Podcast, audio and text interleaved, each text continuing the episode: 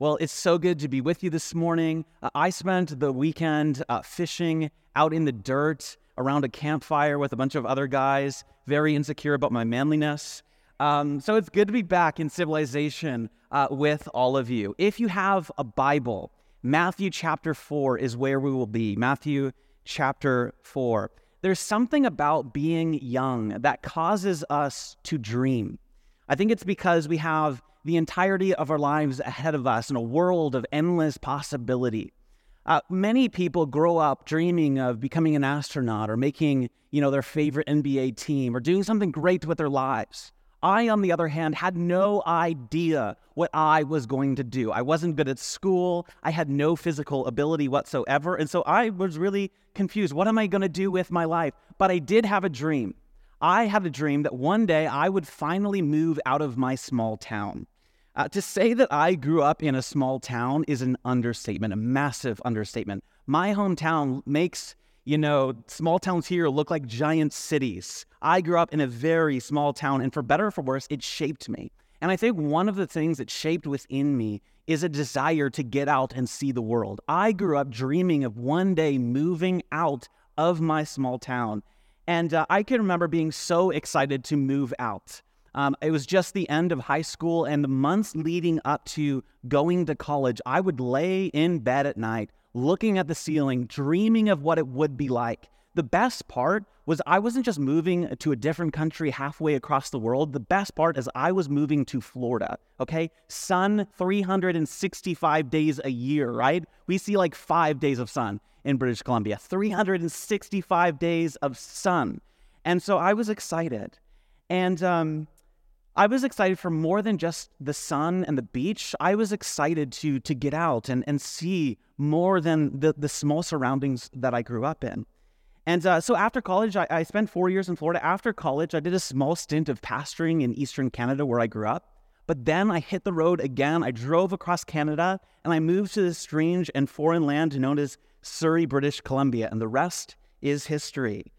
But this is a normal experience, isn't it? Many of us have our own forms of moving out and going to college or moving away from our family, and this is normal. Like, people grow up and move away. They leave their family, and they start their lives. This is just the process, or the beginning of the process of adulthood.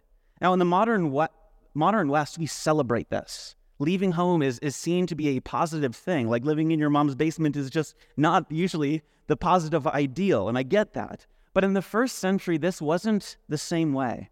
It wasn't seen in the same lens. See, people didn't see moving home and moving away from your family always as a positive thing. To understand this worldview, let's dive into our passage, which is Matthew chapter 4. It starts in verse 18 and says this. As Jesus was walking beside the Sea of Galilee, he saw two brothers, Simon called Petros, or Peter, and his brother Andrew. They were casting a net into the lake. I did this all weekend, and I'm terrible at it, for they were fishermen. Jesus said the words of any good rabbi, "Come, follow me," Jesus said, "and I will make you fish for people." At once they left their nets and followed him. Verse 21, going on from there, he saw two other brothers, James, son of Zebedee, and his brother John. They were in their boats with their father Zebedee, preparing their nets, and Jesus called them. And immediately they left the boat and their father and followed him. So one day Jesus is walking down the sandy seashore of the Galilean Sea, and as he does, he runs into four different brothers on two different occasions. And as he approaches James and John, they see this, this guy with like blonde flowing hair. Obviously, it's not white Jesus, but this Jesus figure. He comes up to them and he starts a conversation with them. And somewhere along the way in that conversation, something happens to convince James and John to abandon their father and the family business. In a split second, in a moment, the language that Matthew uses is immediately.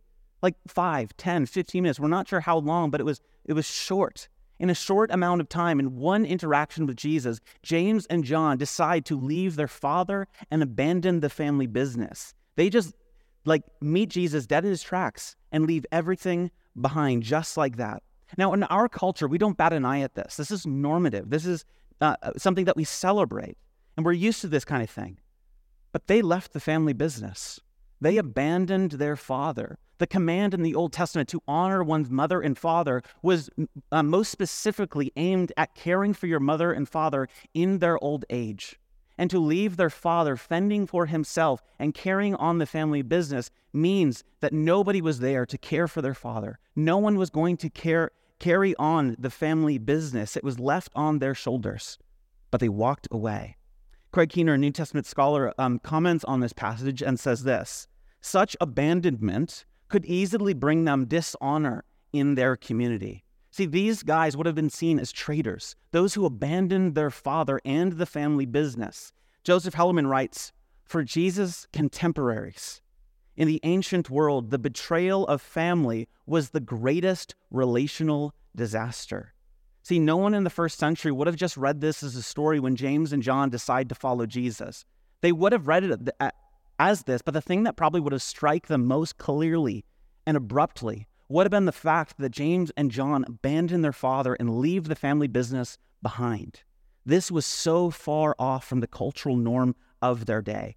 Their father is just left in the dust, left to fend himself, and Jesus here seems to be okay with this. There seems to be something about the call of Jesus that compels James and John to leave their family behind. We see another picture of this. If you're in Matthew chapter 4, flip over to the right to Matthew chapter 12, just a few chapters beyond. And in chapter 12, verse 46, we see another similar story.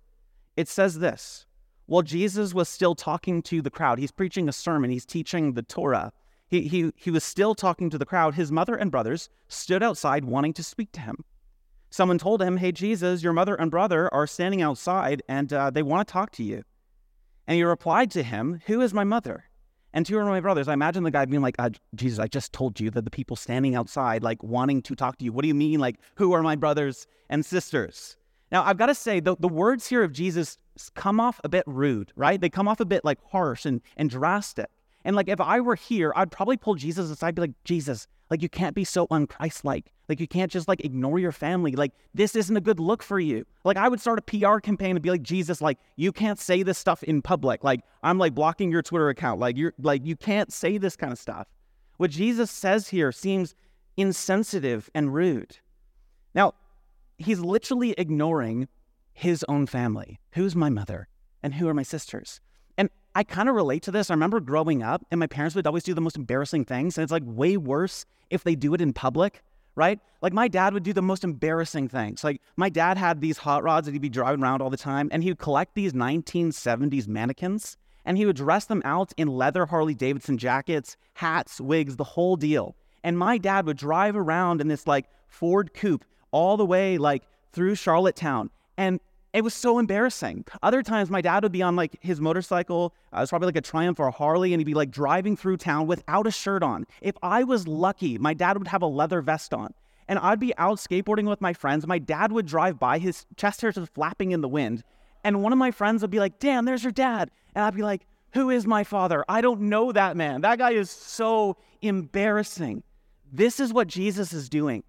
In this moment, he is distancing himself from his family when he says, who is my mother and who are my brothers and sisters? If you look down at verse 49, it says this, pointing to his disciples, he said, here are my mother and my brothers. For whoever does the will of my Father in heaven is my brother and sister and mother. Now, I need to address the fact that Jesus looks to his male disciples and calls them his mother and sisters. That is strange. But what Jesus is getting at is that his disciples are not just students of a rabbi. Rather, his disciples, according to Jesus, have become a family to him. Jesus here is not just simply commenting in such a way where he's distancing himself from his family. Jesus here is redefining drastically what family is. See, Jesus is calling his followers to form an alternative family. He is calling us to become brothers and sisters. The word translated in your Bible as brothers and sisters is the Greek word adelphoi. It shows up in the New Testament 342 times. That's a lot. Joseph Hellerman, commenting on this, says no image for the church occurs more often in the New Testament than the metaphor of family. See, you can see this in the fact that Jesus would, and this wasn't normative, Jesus calls God his Father. He uses family language to refer to the other member of the Godhead. You see, the most common image of those who follow Jesus in the New Testament is that of family. Now, if you're in Matthew chapter 12, you can just go back a few chapters to Matthew chapter 8. I'm going to make this point really clear. Matthew chapter 8. It says in Matthew 8, verse 19, "Then a teacher of the law came to him and said," so this is a Bible teacher, a preacher, comes to him and said, "Teacher," or rabbi, "I will follow you wherever you go." Okay, that sounds like a good deal. I'm like, this guy wants to follow Jesus. Like, this is great. And Jesus replied, "Foxes have dens," okay, "birds have nests," good point, "but the Son of Man has no place to lay his head." Another disciple said to him, "Lord, first let me go and bury my father." But Jesus told him, "Follow me and let the dead bury their own dead." Like, here's a man who wants to follow Jesus. Like deep down, it's like, "Jesus, I will follow you wherever you go. I want to follow you." And Jesus says, "You can't be my disciple." He turns him away. Why does he do this? This seems so strange. Like, Jesus seems to think that this man isn't ready to follow him because in some way he's not ready to abandon his own family. See, he wants to go back and bury his father. This is a noble thing, a good thing. He wants to be at his father's funeral, and yet Jesus turns him away. Now, this probably doesn't refer to the fact that his father has recently passed away and he wants to be at the funeral. Most likely what Jesus is referring to is, again, the call of the Hebrew Scriptures, where it was the responsibility of the children to care for the parents in their old age. And what this guy is probably saying to Jesus is, "Jesus, I want to care for my parents until they pass away." And Jesus is saying, "You're not ready. You're not ready to be my disciple," because what Jesus knows is if this man abandons his parents in their old age, this guy is going to lose out on his inheritance. He's going to be cut off from his own people. And Jesus is saying, "Do you really know what it's going to cost you to follow me? Are you truly ready to walk away from everything, even your inheritance? Because that's probably what it's going to cost you." See, Jesus' words here are shocking. His invitation to us is to join an alternative family, a different family. It's about loyalty to a different group of people, a group of people that goes deeper than physical flesh and blood, the brothers and sisters of God. And I'm going to be honest with you, this is offensive to us today. This is one of Jesus' most provocative and difficult teachings found in the New Testament, to show loyalty to your spiritual brothers and sisters over to your flesh and blood family. And we're offended at the idea that Jesus would call us to have this kind of loyalty to our spiritual brothers and sisters. But this wouldn't just be offensive to those, to us, but this would be offensive to Jesus' original audience, probably more offensive. See, we need to understand how this original audience would have heard the words of Jesus in their own culture. For instance, in today's world, the most intimate form of relationship that we can probably think about is marriage. There is no form of intimacy deeper and more celebrated than marriage in our culture. In fact, it would be outrageous or crazy for somebody to put another relationship before their spouse. In our culture, we would call this adultery, unfaithfulness, or even betrayal. See, there is no greater form of relational intimacy, no bond deeper, and no relationship held a higher level in today's society than marriage. It is the highest level of relationship when it comes to loyalty in our culture. However, the people who are listening to Jesus say this wasn't the culture they lived in. See, in the first century, marriages weren't usually the top priority relationship that you had. The most loyal relationship that you had was probably your brothers and sisters.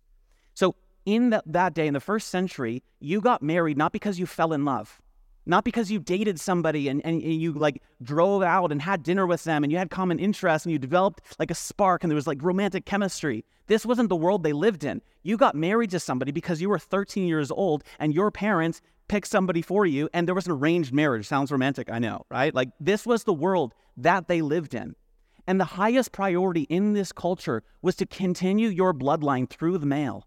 And so a male's most intimate and loyal relationship was to his bloodline. And my point is not that this is the way that it ought to be, or this is the way that God designed it to be. My point is simply is this is the culture in which Jesus is communicating to us to become brothers and sisters.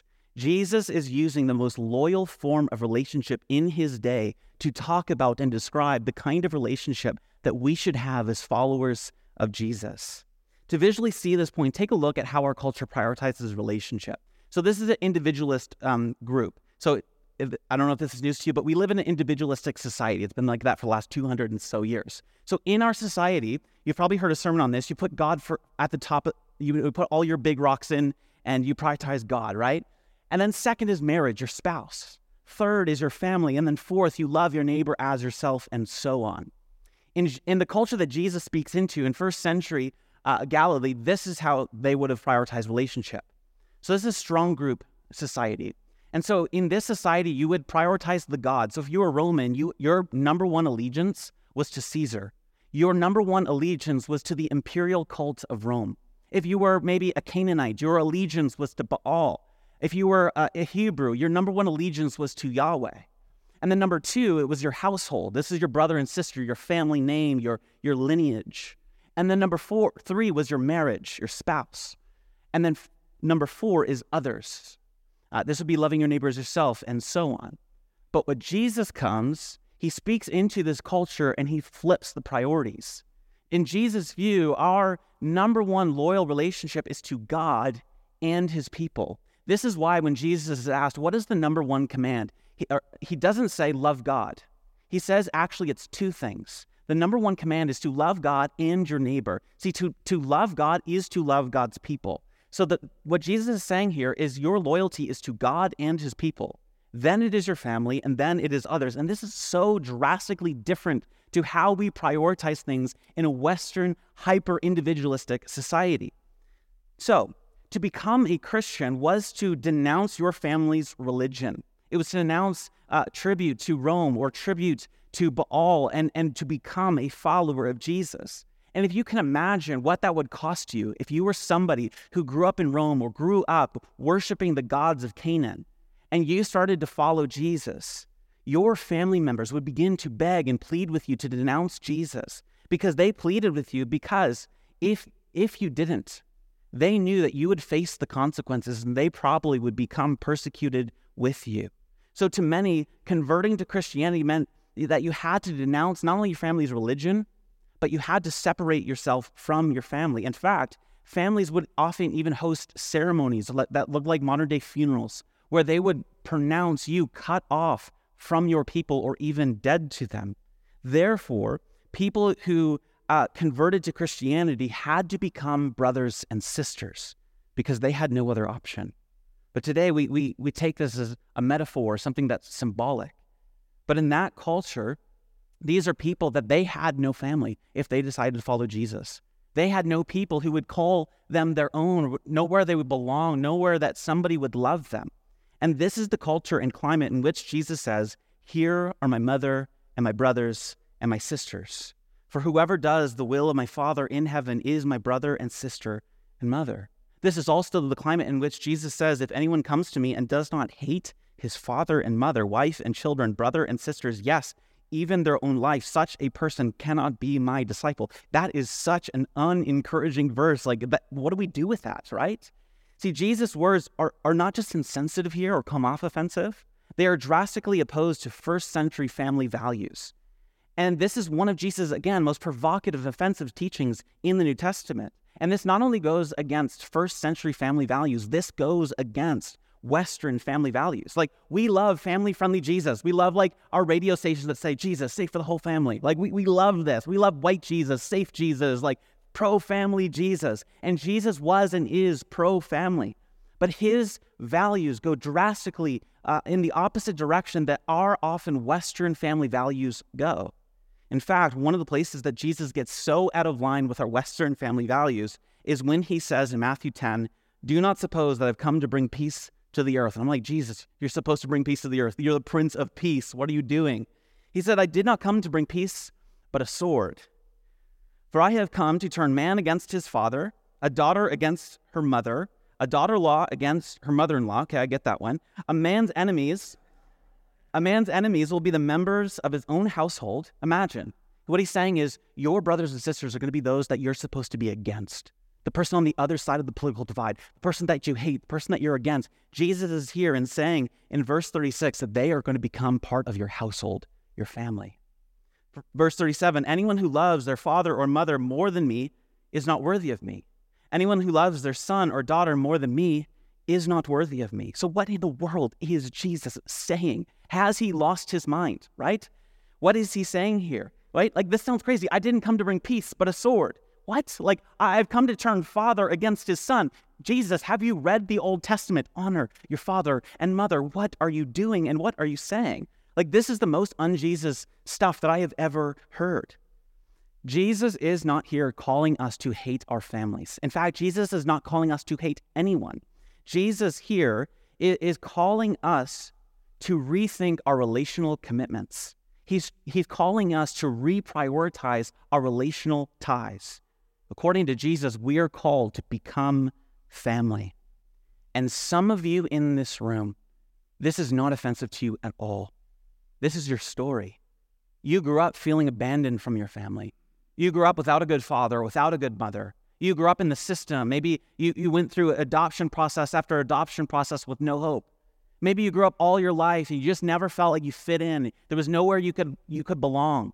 Maybe you became a Christian like my dad. And when my dad became a Christian, he was rejected by his family. Maybe that's your story. Maybe there's now tension with your family because of the way that you prioritize your life by following Jesus. Some of us in this room need this to be true. Because like the first century disciples, when you decided to follow Jesus, you had nowhere to belong. You had no one to love you. And you need this to be true because you need to know that there's a family that cares for you. There's somebody where you're actually loved and cared for. And some of us are wondering, is this actually true? Is any of this even possible? That we could actually become brothers and sisters and this could become a family. Joseph Hellerman writes in his book, When the Church Was a Family, and he says this: Jesus radically challenged his disciples to disavow primary loyalty to their natural families in order to join the new surrogate family of siblings he was establishing, the family of God. Jesus expected us, his followers, to follow him as family. You know, exchanging one's family was actually at the heart of what it meant to become a disciple of Jesus, so that we, like Jesus, could say, God, our Father, or Abba, Father. See, when Jesus said, if anyone comes to me and does not hate his father and mother, wife and children, brothers and sisters, yes, even their own life, such a person cannot be my disciple, the word he uses for hate actually means to abandon. Some have wrongly suggested that this word actually means to love less than. It's actually a grammatical impossibility for it to mean that. A. Jacobson, N.T. Wright, and many others point out, this is in the words of N.T. Wright, the only explanation for Jesus' astonishing command is that he envisioned loyalty to himself and his kingdom movement as creating an alternative family. In other words, Jesus calls us to transfer primary loyalty from our flesh and blood to our spiritual brothers and sisters, and he calls us to become the family of God. And this is what the early church did. This is what the first followers of Jesus became. They became family. They devoted themselves to eating together, working together, studying the Word of God together, praying together, and sacrificially loving one another, because this is what families do. See, the early church wasn't a weekend event you attended. It was a family you belonged to. This wasn't optional for them. Community wasn't an optional add-on to following Jesus. It was at the core of what it meant to be a disciple, to be a brother and sister in Christ. It was their top priority. They devoted themselves to one another because they truly believed that they were family at the deepest level. Wesley Hill writes that Jesus, quote, takes the basic notion of family and cracks it open, stretches its contents beyond their agreed-upon limits, and wraps the results around a much wider range of people than socially acceptable. Jesus is creating a new family, and he's calling us to be a part of it. And the early church lived this out. They lived out following Jesus as family. They lived this way out of necessity because they had to leave their families behind. Many of them were pushed out and ostracized and even persecuted by their own family. So they took Jesus' teaching on family literally. And as they did, they became a radical demonstration of the love of God to the world around them. They were known for their love for one another and the world. They were known for caring for one another's needs, caring for the poor, doing justice, eating together, and following Jesus together as family. And because of their belief that they were brothers and sisters, they were the first to create public healthcare systems, hospitals. They were the first to create public welfare systems that were available to all. They cared for the poor. They took in the unwanted children of their society. They loved radically because this is what it meant to become part of God's family.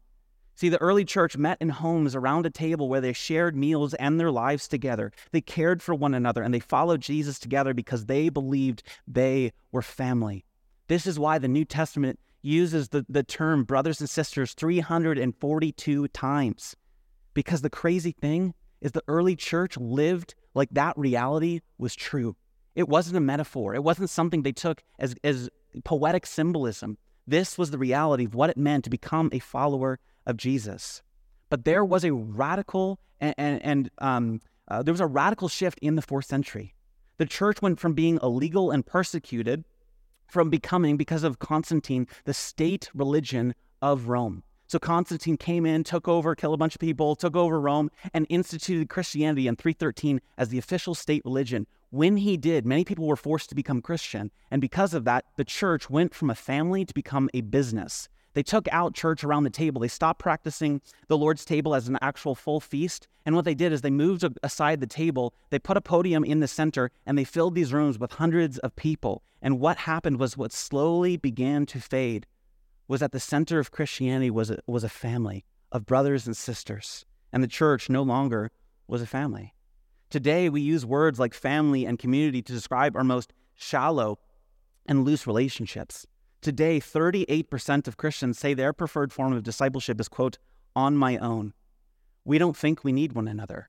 We don't think we need the words of Jesus to be true, that we actually are family, that we're brothers and sisters. And today we've lost this idea since the 4th century that we are the family of God. Now, to make this point a little bit deeper, the sociologist Edward Hall in the 1960s developed a theory of multi-layer relationships. And these are, I'll share them with you. The first layer of relationship is public relationships. Most people have the capacity for about 70 of these in their life. And these are people that you regularly see at the gym, the coffee shop. This is your barista, the cashier who checks you out at Safeway or whatever. These are people that you probably don't know their name. You probably don't know actually anything about them, but you probably just interact with them on a regular basis. They're the person that you probably go up to the bench press and you're like, hey, how many more sets do you have? They're the person that you like go up and like check out your groceries. You don't know anything about them, but you interact with them on a regular basis. These are people that you pass by without ever knowing. The second level of relationship are acquaintances. These are relationships that you probably have the capacity for 50 of these in your life. These are people in your social circles. Think about people like the person who lives across the street from you. Maybe it's people at church or it's people at the office. These are people that you kind of know. Maybe you've hung out with a couple times, but you probably don't have over for dinner on a regular basis. And you're probably not going to invite them to your birthday party. These are your acquaintances. But next, there are friends. And most people have the relational capacity for 5 to 12 true friendships in their life. These are people who actually know you and spend time with you. These are relationships that are built on common interest and a mutual bond. These are people that you would invite to your birthday party, that would make maybe your guest list at your wedding and so on. These are people that you would have over regularly for dinner because they are your friends. The fourth level of relationship is community. And this goes much further than any of the other relationships so far. These are people who share a level of intentionality with you. It goes beyond friendship. And these are people who know your temptations. They know your character flaws, your deep hurts, and your best characteristics and traits. These are people who know who God has called you to be, and they push you toward that end. These are people that you follow Jesus with intentionally. And then there's the inner circle. This is the fifth and final stage. These are the closest people in your life. You probably have a relationship capacity for 3 people. Think about your spouse, the 2 maybe closest friends in your life, the people that you're completely open and transparent and raw with. These are the 5 levels of relationship. Now, the goal is not that we move everyone down from the top layer all the way down into the core of a relational intimacy. This would be actually unrealistic and impossible to take, 150 people and try to be best friends with them. The goal, rather, is to have healthy relationships at every level of intimacy. But the danger, and the point I'm trying to make, is that we often confuse proximity with intimacy. We think that because we're in close proximity with others, maybe acquaintances, that we have intimacy with them. We think that we actually know them and are known by them. For instance, one of the loneliest demographics in our society is 40-year-old married men. One of the loneliest demographics in the West. See, this is a demographic with acquaintances they work with, family that they interact with, but very few friends that know them. This is often the result of a disproportionate emphasis on vocational success and family dynamics at the expense of their emotional, social, and spiritual well-being. Another example is boomer parents. Boomer parents are more likely to be closer to their adult children than to people their own age. In other words, boomer parents are often those who have very, very few friends, inner circle, and community. See, our problem is that it's not that we don't have people in our lives. The problem is that we don't have friends, community, and an inner circle. See, most people have relationships at the first two levels, but fail to have relationships at the last three and foundational levels of relationship. See, many of us have acquaintances, few of us have friends, but very, very few of us have what the Bible describes as community. In addition to this, most people confuse friendship with community. We think to ourselves, hey, I've got friends, and some of them even know Jesus, like kind of know Jesus, but we talk about Jesus sometimes, they're Christian, like they're following Jesus, so I have community, I am good. See, there is a large difference between friendship and community. Friendship is often formed over common interest and companionship and requires very little, if any, intentionality or inconsistency. But on the other side, community requires a great deal of consistency and intentionality. To be in community requires that we bear one another's burdens, forgive one another's sins, confess our sins. We love one another, serve one another, forgive one another. In fact, the New Testament gives us 59 commands with the words one another attached. In other words, we can't complete, follow, or obey 59 of the New Testament commands without being in community. There is a deep cry in our society for people to live this kind of life. Deep community, friendship, and an inner circle. David Brooks, who writes for the New York Times, writes this: "Culture changes when a small group of people find a better way to live, and the rest of us follow them." See, people are desperate for a better way. With all of the relational breakdown, the cultural polarization that we're experiencing, the rise of individualism, mental health crisis that we find ourselves in, loneliness, anxiety, and on. These are all deep cries and aches from within our society, longing for a better way to live, longing for community, longing for what Jesus calls the family of God. So what if we followed Jesus together as family? What if we did simple things like eating together? This is like a radical thing in our time. If you don't believe me, let me convince you. It is no secret that the dining table is disappearing in our culture and society. In fact, fewer dining tables are being sold, as well as dishes and table sets and all this. We're selling less and less in wealthy centers of the modern West. And the table is now less and less becoming the center of family life. You're more likely to eat dinner at your computer screen, at work, or in the car than as a family around a table. In the United States, about 70% of meals are eaten outside of the home. 20% of them are eaten in your car. And less than half of American families eat dinner together on a regular basis. See, according to researchers, frequent family dinners can be seen to prevent eating disorders, alcohol and substance abuse, violence, depression, and suicidal thoughts. If you even go on the BC government website, it will tell you all of the benefits of eating together as a family. In fact, a survey from 2022 by the American Health Association found that 91% of people were significantly less stressed when their families ate meals together on a regular basis. Louise Fresco, in her book, Hamburgers in Paradise, she writes, "The human is the only animal species that surrounds its food with rituals." Obviously, she's not coming from a Christian worldview. But we're the only animal species that surrounds its food with rituals. She goes on to say the table makes us human. So the table is part of a sacred ritual. At the table, we sit across from each other, face to face, and we pass dishes and serve one another. With our mouths, we both converse and consume. It is a dance of intimacy and delight. At the table, we toast and we celebrate. We pray and we become grateful. We taste and see that God is good. It is no wonder then that Jesus centers the last moment before his death around a table. When Jesus wanted to make sense of his death, he didn't give us a metaphor. He gave us a meal. See, at the table, we experience the love of God. This is why the early Christians called the Lord's table a love feast or agape feast. We experience what it means to be family, what it means to become the brothers and sisters of Jesus. What if we did simple things like ate meals together? Or what if we followed Jesus together? I know this is like a revolutionary idea. What if followers of Jesus followed Jesus together, right? Joseph Hellerman writes this at the beginning of his book.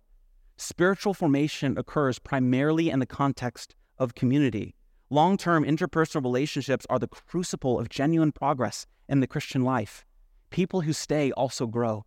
People who do not stay do not grow. It is a simple but profound biblical reality that we both grow and thrive together, or we do not grow much at all. So what if we did things like we follow Jesus together in community? This week, actually on Friday, I got a call, or Thursday, I got a text, rather, from somebody out of the blue. It's somebody I hadn't spoke to in years. And it was somebody that was part of my community years ago. And they just sent me a text that said, "Hey, Dan, I'm sharing my story this Sunday." And honestly, like, it wasn't like a casual text. I was actually quite shocked. What you need to know about this person is when I first met them, they were in a very bad place. They were angry with the world, with God, and with pretty much everything. They couldn't hold a job, and they were addicted to alcohol. And I remember picking them up from a bar in South Surrey at a late night, and I was just encouraging them in my car, driving them to their house and telling them, don't give up. Keep following Jesus.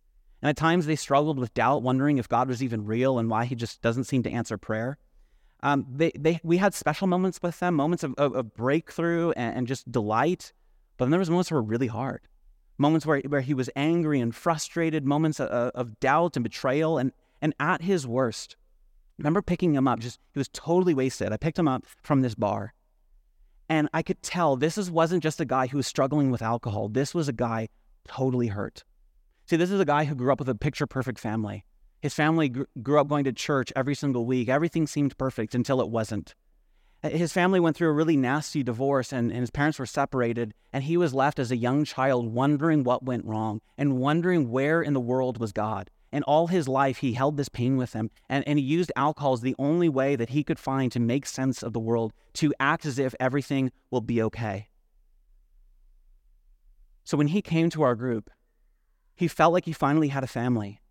He felt like there was actually somebody that he could belong to, somebody that he could count on, somebody that he could actually know that loved them, and they would be there for him at his deepest and darkest moments. And him texting me this week and saying, "Hey, Dan, I'm sharing my story," was just one testament to the reality of the power of family. See, what if we actually follow Jesus like this? What if we actually follow Jesus as brothers and sisters and we're actually committed to one another? What if we shared meals and followed Jesus together and we're there when we really, really need it? See, my question is simply this, not metaphorically, not spiritually, not, in any other way, but actually literally, have you devoted yourself to the family of God? Have you responded to Jesus' invitation of following him as family? So here's maybe a couple steps that you could take. Maybe your first step is to come to membership class on the 22nd. And you can sign up with the QR code on the back of the screen. See, maybe you're here and you're not sure what you believe or even if you believe, and you just want to find out more. Maybe you've been here for a while and you're saying, actually, I want to become a member here. I actually want to call this my church family and devote myself to the people here. Well, maybe your first step is just to come to Welcome to PKC and check it out. Maybe your first step is not that. Maybe it's just to get involved, to start serving, maybe be on a team and get to know some people here. You can sign up for a serve team on the screen behind me through the QR code. But maybe you just need to get plugged in, maybe get to know some of, the guys who help with production, or maybe you need to make the coffee or greet and get to know some of the people of the church. And maybe that's your first step as following Jesus as family. You don't need to go from 0 to 100. What if you just made one small step? Maybe you're ready for an altogether different step. You're tired of following Jesus on your own. It just isn't working, and you know that there's a better way. Maybe your first step is to join a community. On Thursday, we finished Community Basics, and we had 52 people who are now meeting around a table in homes throughout the city of Langley and Surrey, and they're following Jesus together. Maybe you want to be a part of that. We're going to be doing basics again in a few months, and you can sign up again with the QR code behind me. But I don't know what your first step is. But the one thing that I do know is Jesus wasn't speaking metaphorically or spiritually. He was speaking literally when he said, come and follow me as family. So what if we did that this morning? Let's all stand to our feet as we respond.